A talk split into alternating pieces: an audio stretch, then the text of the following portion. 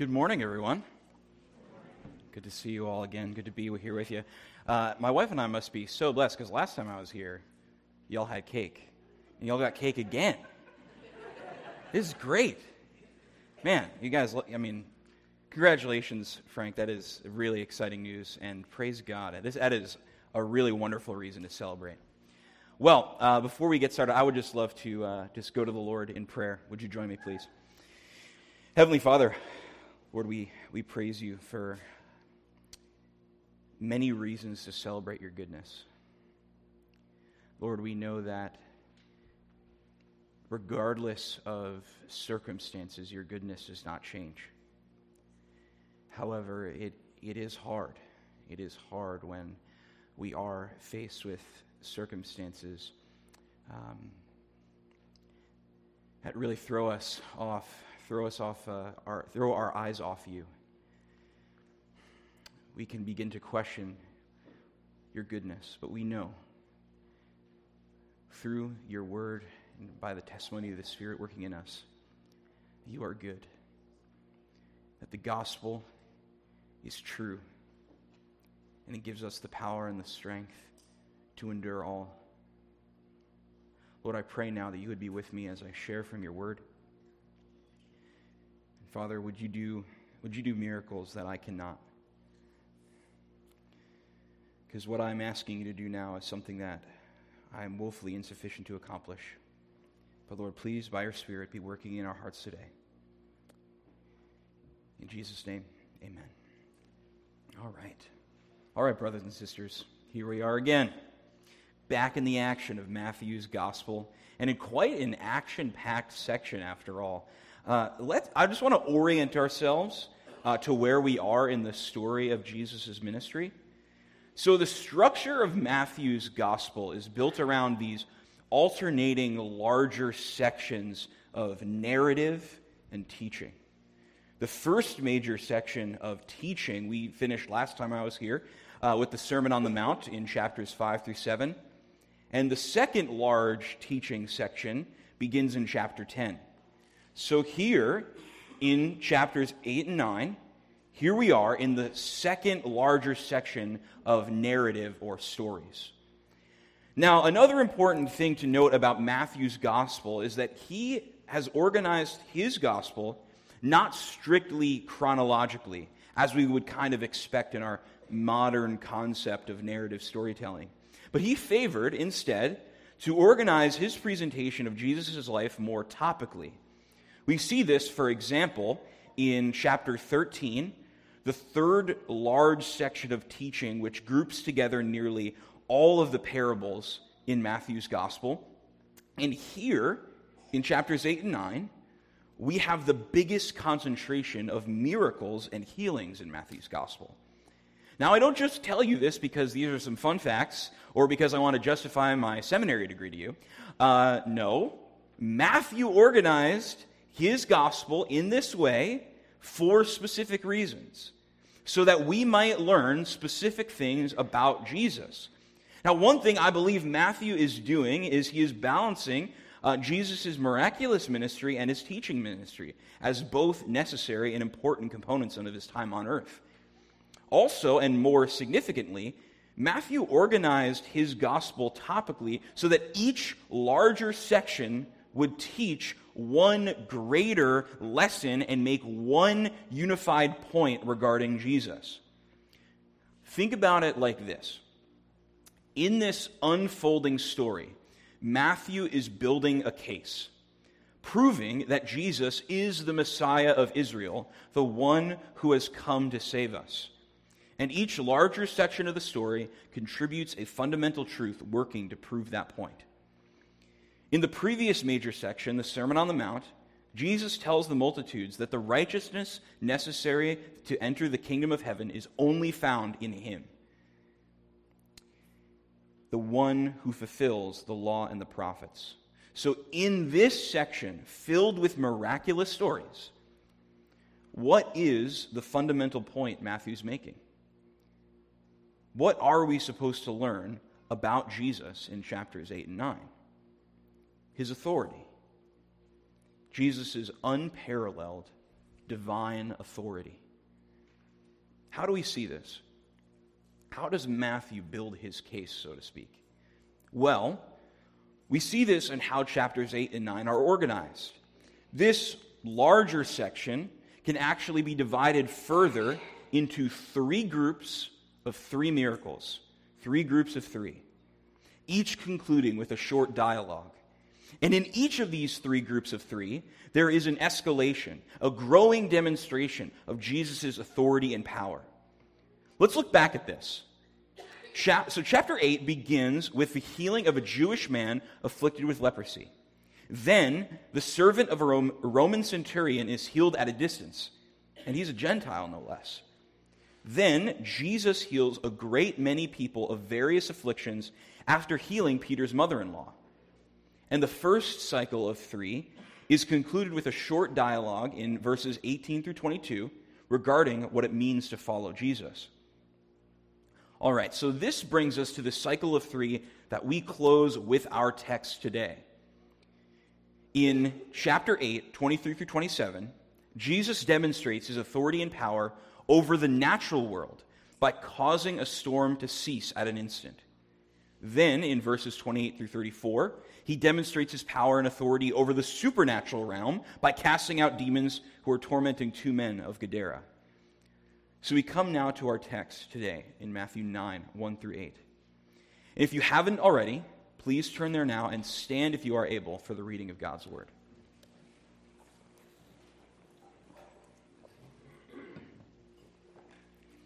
And getting into a boat, he crossed over and came to his own city. And behold, some people brought to him a paralytic lying on a bed. And when Jesus saw their faith, he said to the paralytic, Take heart, my son your sins are forgiven. And behold, some of the scribes said to themselves, This man is blaspheming. But Jesus, knowing their thoughts, said, Why do you think evil in your hearts? For which is easier to say, Your sins are forgiven, or to say, Rise and walk? But that you may know that the Son of Man has authority on earth to forgive sins. He then said to the paralytic, Rise, pick up your bed, and go home. And he rose and went home. When the crowd saw it, they were afraid, and they glorified God who had given such authority to men. You may be seated.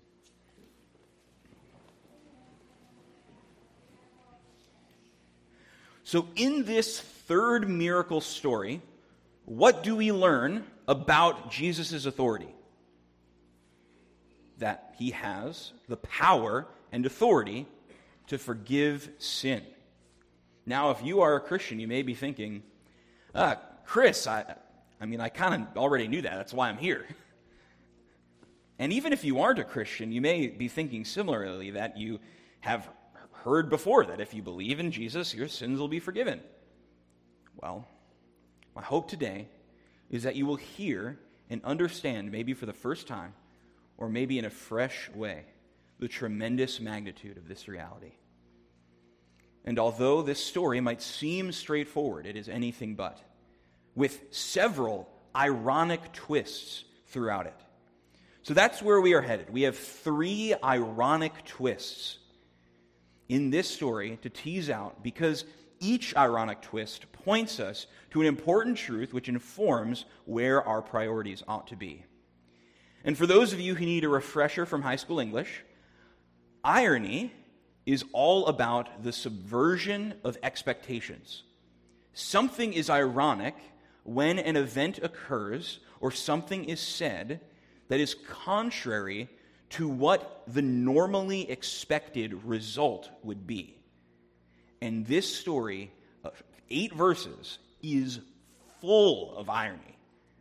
First, we will see this in the men who first come to Jesus for healing. Second, we will see this in the scribes' response to Jesus.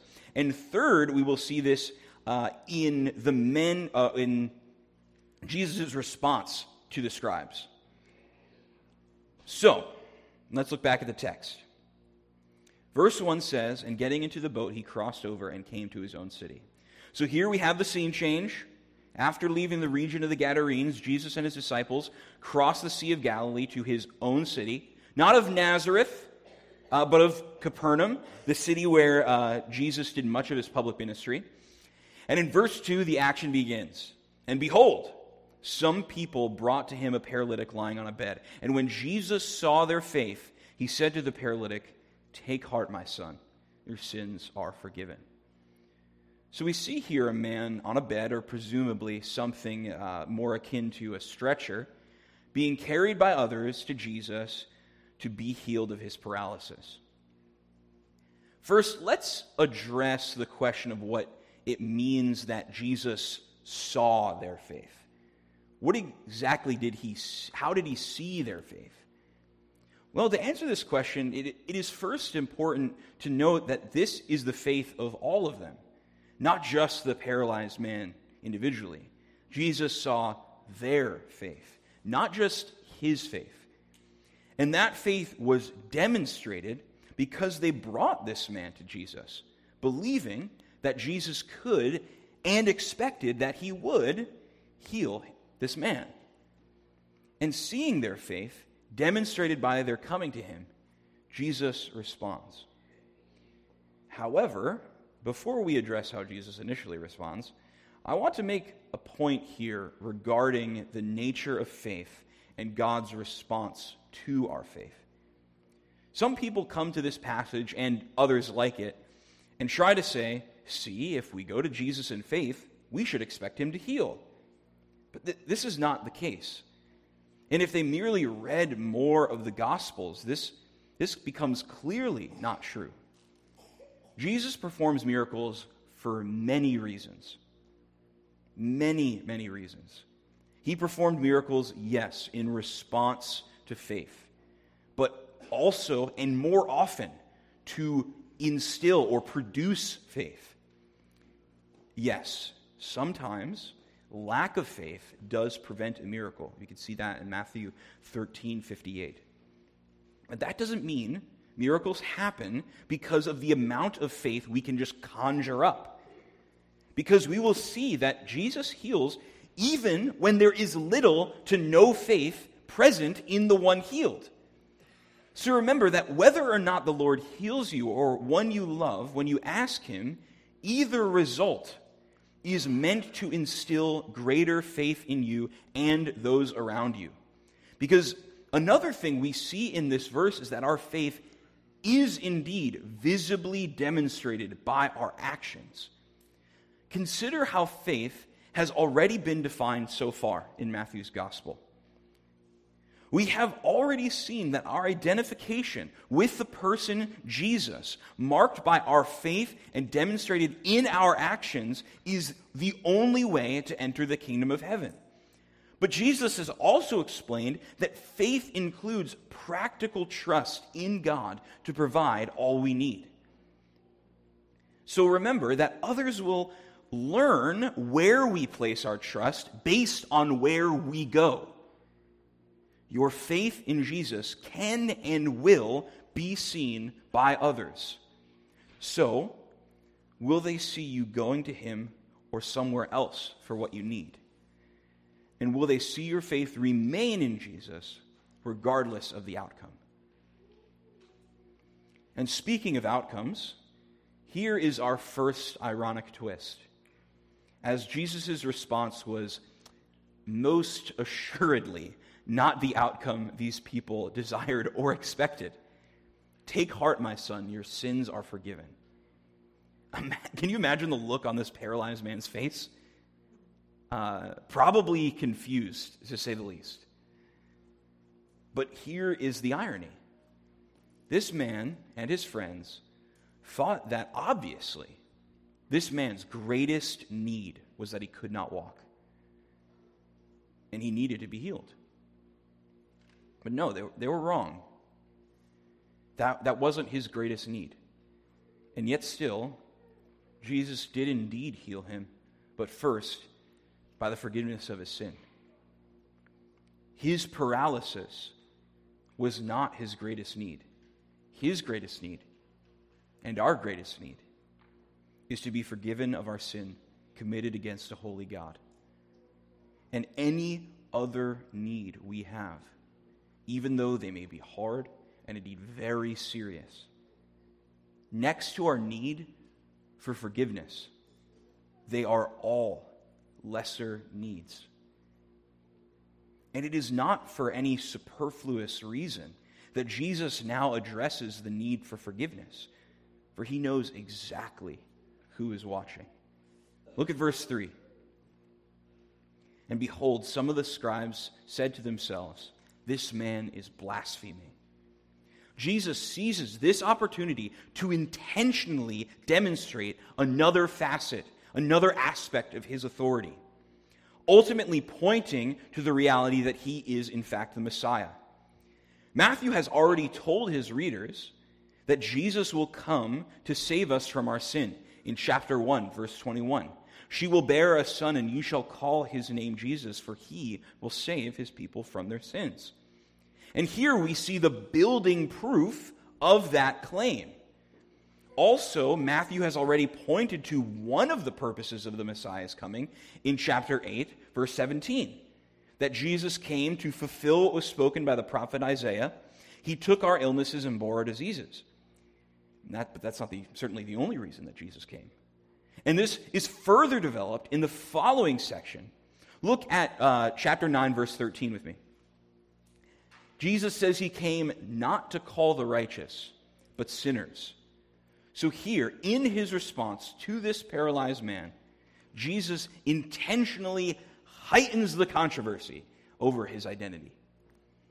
And it certainly didn't go unnoticed as the scribes then silently accuse Jesus of blasphemy. Yet, in what way does Jesus blaspheme according to the scribes? Mean, blasphemy would normally include a slandering of the name of God. So, in what way could Jesus have even been blaspheming? Now, there are several things to consider here with what Jesus is saying by this declaration of forgiveness. So, track with me here. First, notice that Jesus says this not in the active voice, but in the passive voice. Meaning, and I'll illustrate this, that Jesus does not say, I forgive you, or God forgives you, but he, but he says instead, Your sins are forgiven. Now, that seems like a rather small difference. So, what would be significant about that? Wouldn't it be more controversial to say, I forgive your sins? Surprisingly, no. By saying your sins are forgiven, Jesus is implying that he has knowledge of something that only God can do. And even more specifically, this way of talking about forgiveness is, in the passive voice specifically, is used rather uncommonly in the Old Testament. And in fact, is only used with reference to uh, the sacrifices of the sin offering and the guilt offering. This is repeated through Leviticus chapters 4 through 6 when the Lord is giving the instructions for these offerings. For example, in Leviticus 5:10 it says, "And the priest shall make atonement for him for the sin that he has committed, and he shall be forgiven." So Jesus makes this declaration of forgiveness, but he is not a Levite. They're not in the temple. There's no sacrifice. The scribes listening are befuddled because, from their perspective, on what basis could he possibly make this claim? And yet, there is still another correction Jesus makes to the scribes' terrible theology. See, one of the features of rabbinic theology at this time was the belief that if someone was suffering, it was punishment for sin. We see this reflected in the disciples' question to Jesus regarding a man born blind in John 9 2. And his disciples asked him, Rabbi, who sinned, this man or his parents, that he was born blind?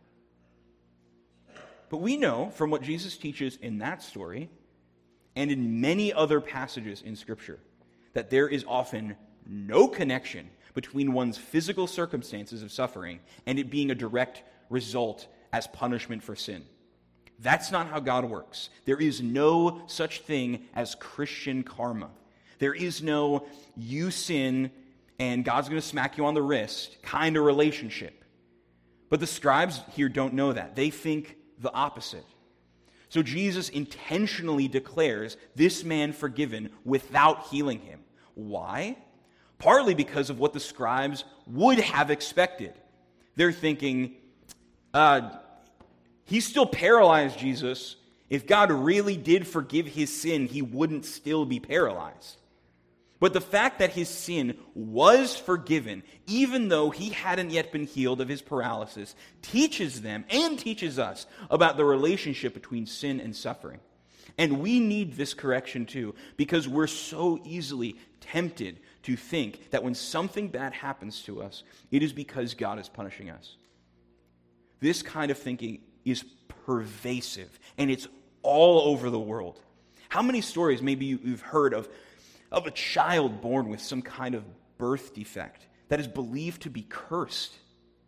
It's horrible. Or consider how you may have heard, or maybe this has happened to you, that some person has said so and so died, or was injured, or got a disease because of a particular sin they committed. Or maybe when you have grieved the loss of a loved one, you may have believed the lie that God is punishing you. But none of these things are true. They're not true. God is not punishing you. Let's remind ourselves of Romans 8 1 that those who are in Christ are now under no condemnation. Therefore, God does not treat us according to what our sins deserve and does not punish us according to what we have done. So let's learn from Jesus' actions in this story, as the scribes also needed to learn and understand the relationship between our suffering and sin. Each of these reasons are building to one fundamental reason for the scribe's silent accusation of blasphemy. Maybe, maybe you've already been thinking it. Only God can forgive sin. And Jesus is claiming to do something only God has the authority to do. And even if you're thinking, well, Jesus didn't say that. He forgives this man's sin, just that his sins were forgiven. Even saying that doesn't get around the fact that Jesus would be speaking for God with knowledge of something only God can do. That is why the scribes accuse Jesus of blasphemy. But this is our second ironic twist. The scribes are thinking only God has the authority to forgive sin. And here's the irony that's true. Only God can forgive sin. But little do they know they're looking at God in the flesh. And I love how Matthew is even teasing this out for us in how specifically he phrases what the scribes are saying. What does it say? This man is blaspheming. Well, that would be true if this man was just a man. But he's the God man, the Messiah. And as the God man, he does have the authority to forgive sin. And this is the essential point this story is making that Jesus has the authority to forgive sin. Why? Because he is no ordinary man, he is God made flesh. And on the basis of that authority, this man's sins are forgiven and our sins are forgiven. When we come to Jesus in faith, believing in who he has said he is, we can trust on his authority that our sins are forgiven and we can have a reconciled relationship with a holy God. But this story is not yet over. Yet so far, Jesus has set up this interaction perfectly to demonstrate his authority to forgive sin. So let's recap. We have some people carrying a paralyzed man who is still paralyzed and likely very confused, and we have a group of angry scribes who really have no idea who they are dealing with. Look at verse 4. But Jesus, knowing or perceiving their thoughts, said, Why do you think evil in your hearts? For which is easier to say, Your sins are forgiven, or rise and walk? But that you may know that the Son of Man has authority on earth to forgive sins. He said to the paralytic, Rise, pick up your bed, and go home. And he rose and went home. So now, Jesus does heal the paralyzed man. And it is important to note that it was necessary to do so in order for him to properly demonstrate his authority, not only to heal, but also to forgive sin. So this healing accomplishes three things, makes three points. First, and most importantly, it demonstrates that Jesus did have, the, in fact, have the authority to forgive sin. And second, it assured the previously paralyzed man that his sins had indeed been forgiven. And third, it refuted the scribe's accusation of blasphemy. So Jesus heals him. But before he did, he poses this question For which is easier to say, Your sins are forgiven, or to say, Rise and walk? So which is it? Which is easier? Is it easier to say your sins are forgiven? Or is it easier to say, Rise and walk? What's the answer? Well, it depends on how you look at it. And this is also where we find our third ironic twist in the story. Here's the thing on one hand, it is easier to merely say your sins are forgiven. There is nothing that would need to happen. I could just say it to anyone your sins are forgiven. But there's nothing that anyone could do that could confirm or deny whether what I said was true or not. It is easier to just say because if instead you spoke to a paralyzed man, get up and walk, there would need to be the visible proof of him getting up and walking. So, yes, in one sense, it is easier to just say that your sins are forgiven. But this is just viewing this question as a human with a human perspective. Because, on the other hand, from Jesus' divine perspective, it is easier to say, rise and walk, than it is to say, your sins are forgiven. Because as the God man, when Jesus says these things, they happen. But we do not see as God sees. And because we don't see as God sees, we miss the impact of this story.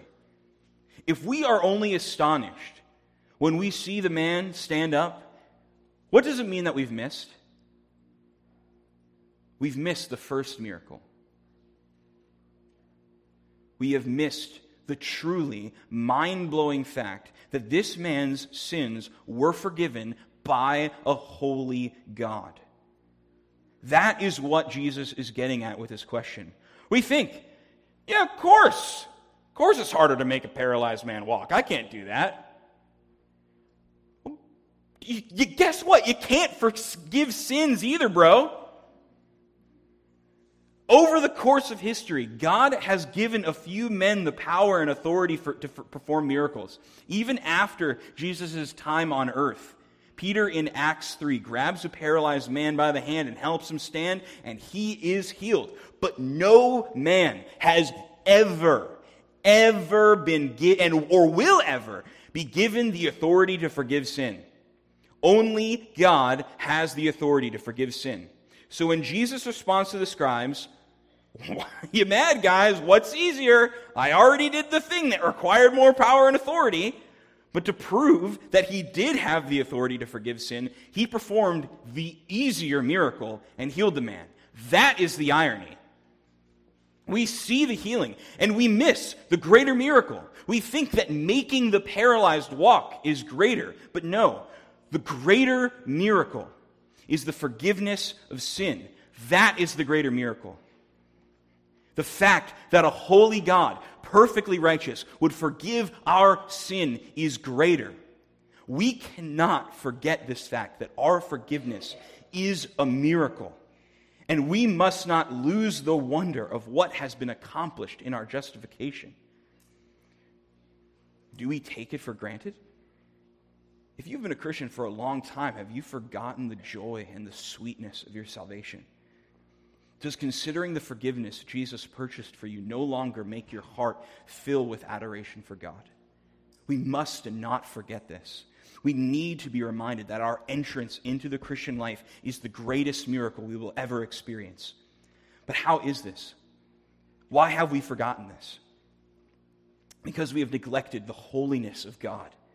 We have forgotten how great a length God went to purchase sinners, to make them holy.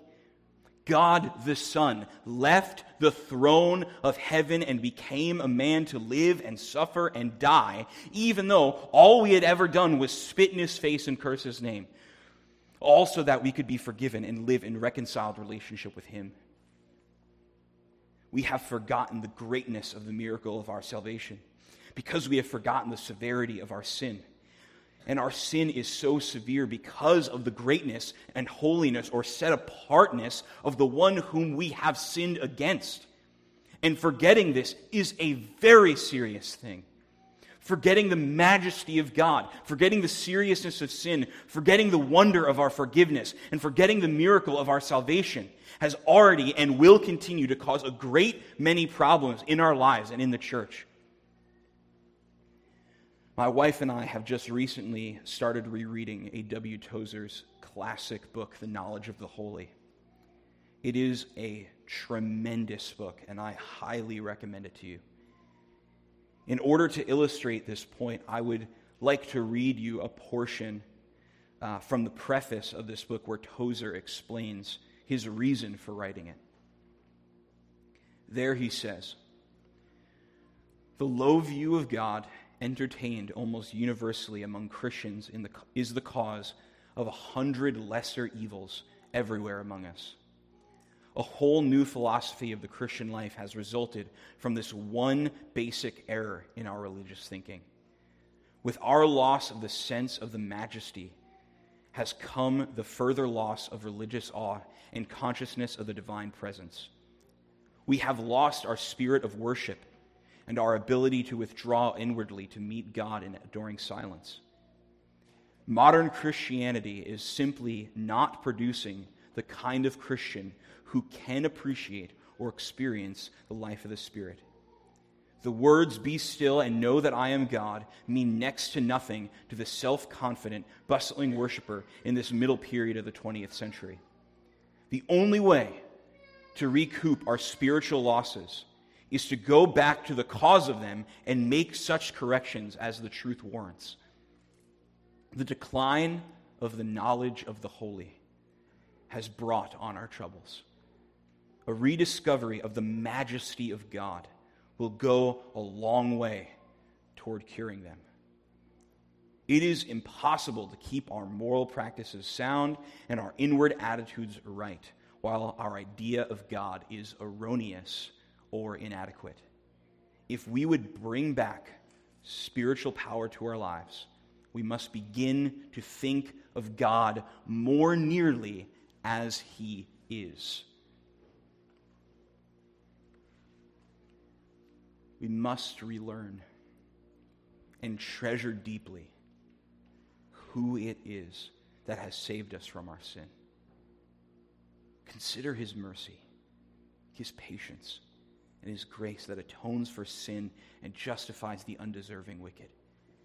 Consider his compassion who looks upon this paralyzed man laying on a stretcher, sees his faith, and not only heals him, but first addresses his greatest need, even though he has no idea that it is his greatest need.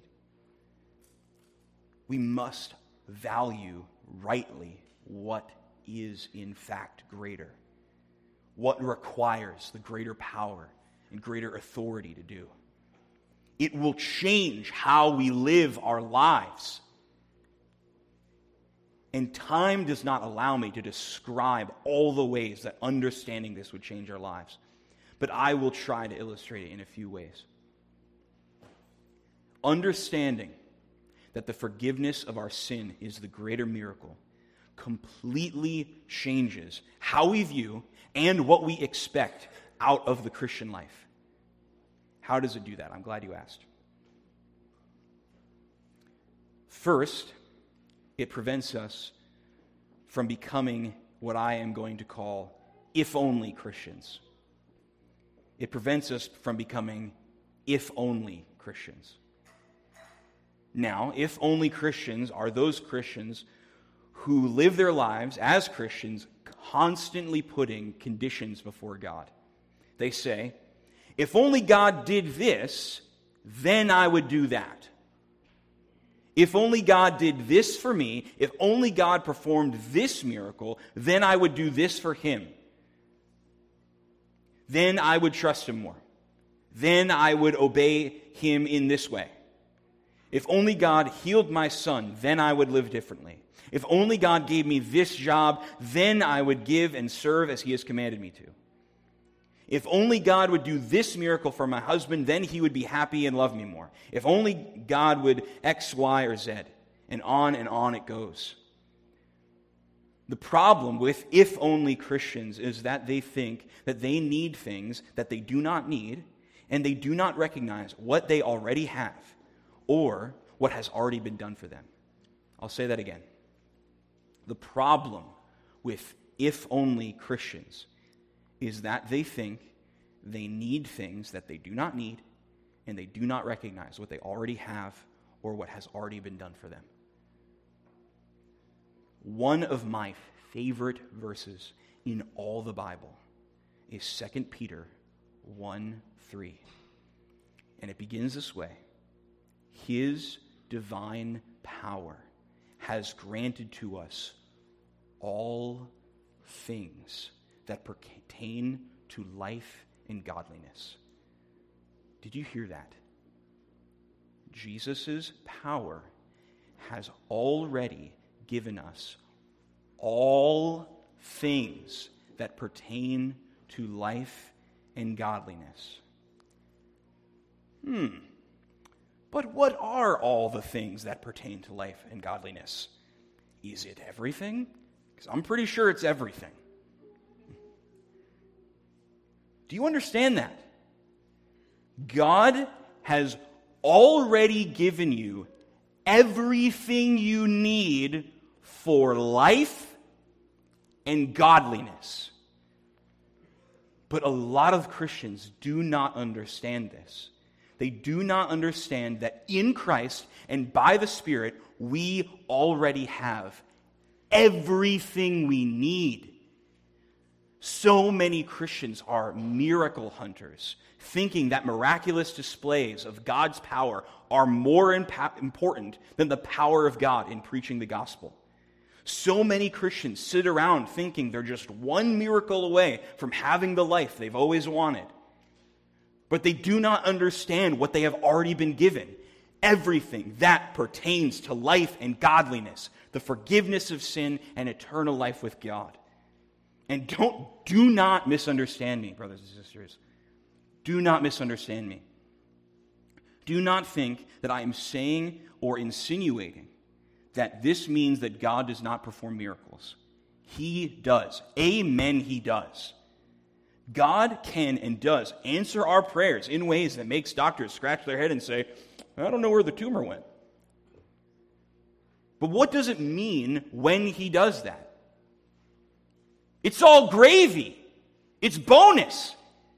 It's more whipped cream on top of the salvation sundae, people.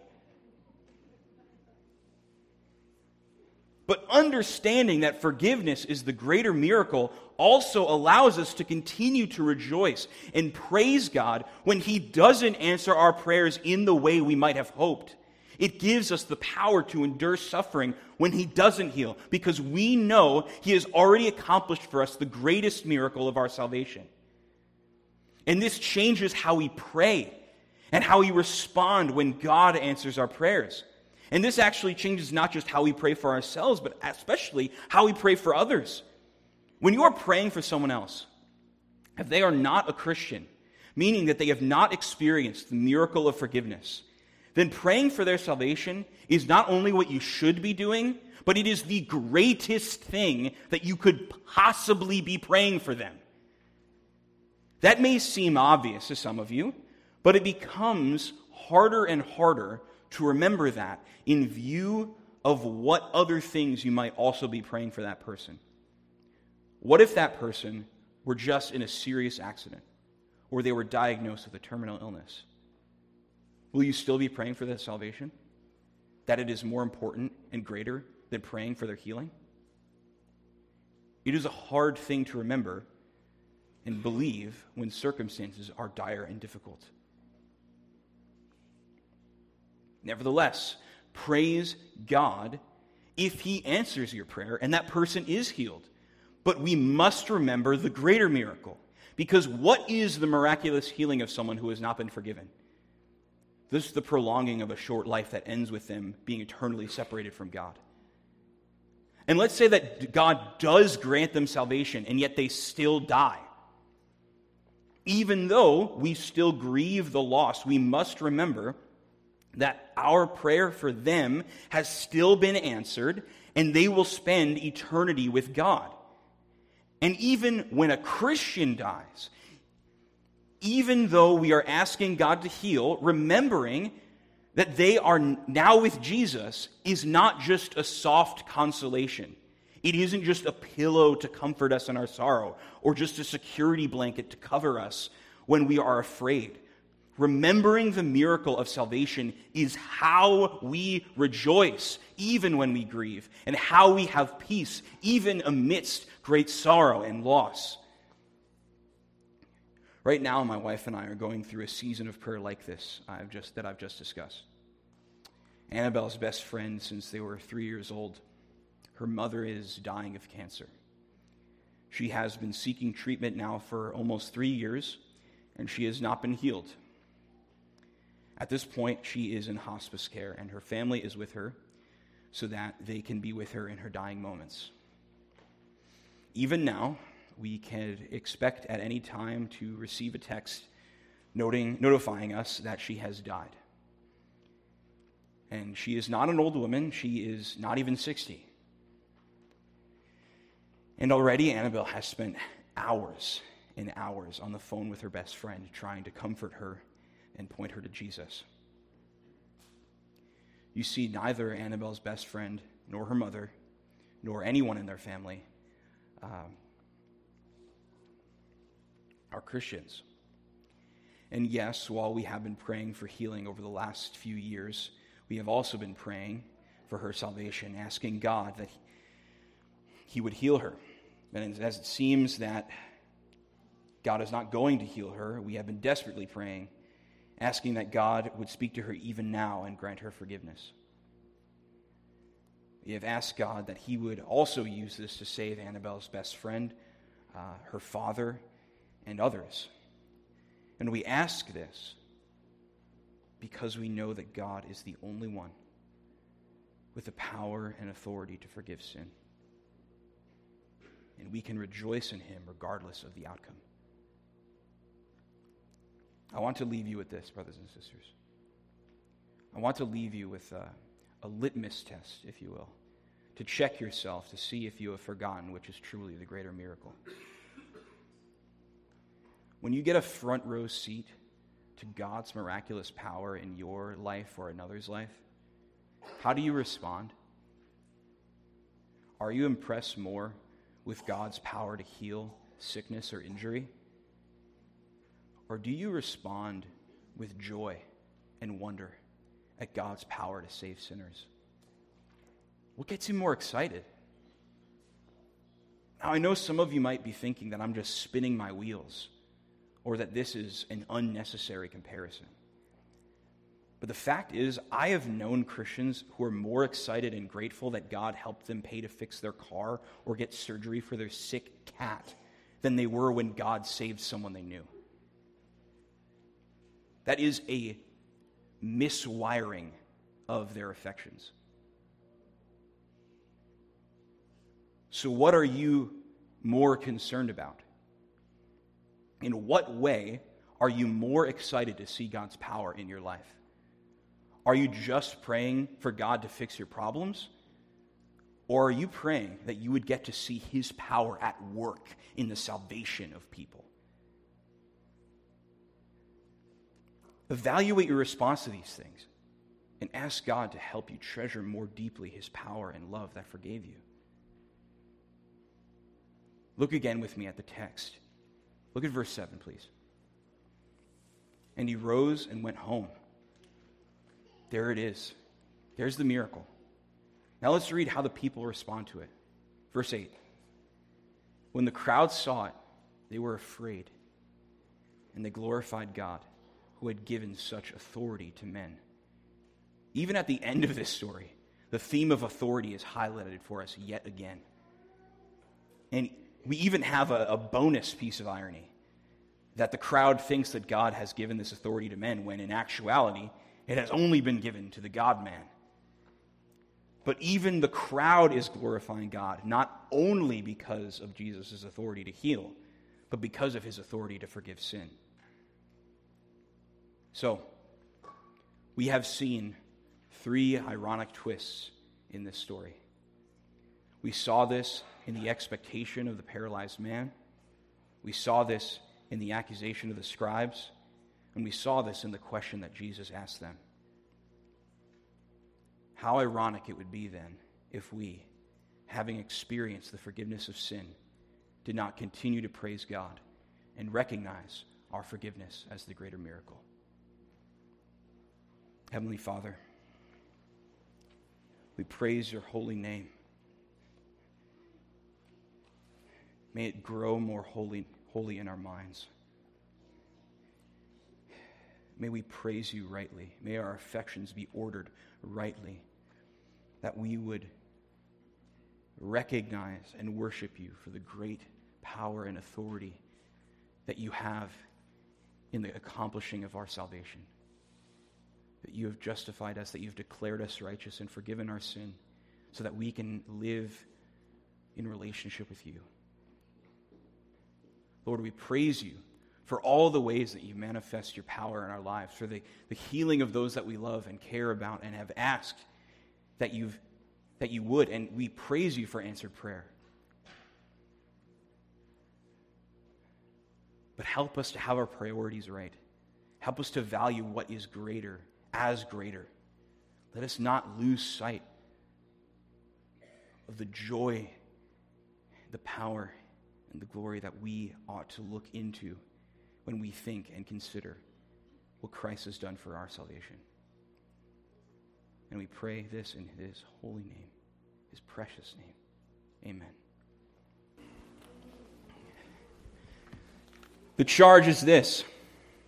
In the story of Matthew 9, verses 1 through 8, we learn that Jesus not only has authority over the natural realm, not only authority over the supernatural realm, but he has the authority to forgive sin. And in this story of healing, we saw that there were several ironic twists that point us to the truth and to where our priorities ought to be. This paralyzed man was brought to Jesus in faith that he would be healed, and Jesus did indeed heal him, but first of his greater need, then of his lesser need. Then the scribes accused Jesus of blasphemy because he declared something that only God has the authority to declare. Yet, little did they know that they were looking at God in flesh. Lastly, even though it is easier to merely say that your sins are forgiven, the deeper reality is that is this that even compared to making the paralyzed walk, forgiveness of sin is the greater miracle.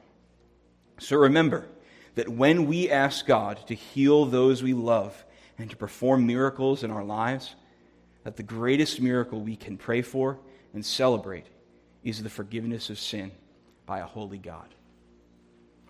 I leave you with this. But when the goodness and loving kindness of God our Savior appeared, he saved us, not because of works done by us in righteousness, but according to his own mercy, by the washing of regeneration and renewal of the Holy Spirit, whom he poured out on us richly through Jesus Christ our Savior, so that being justified by his grace, we might become heirs according to the hope of eternal life. Amen. Go in peace.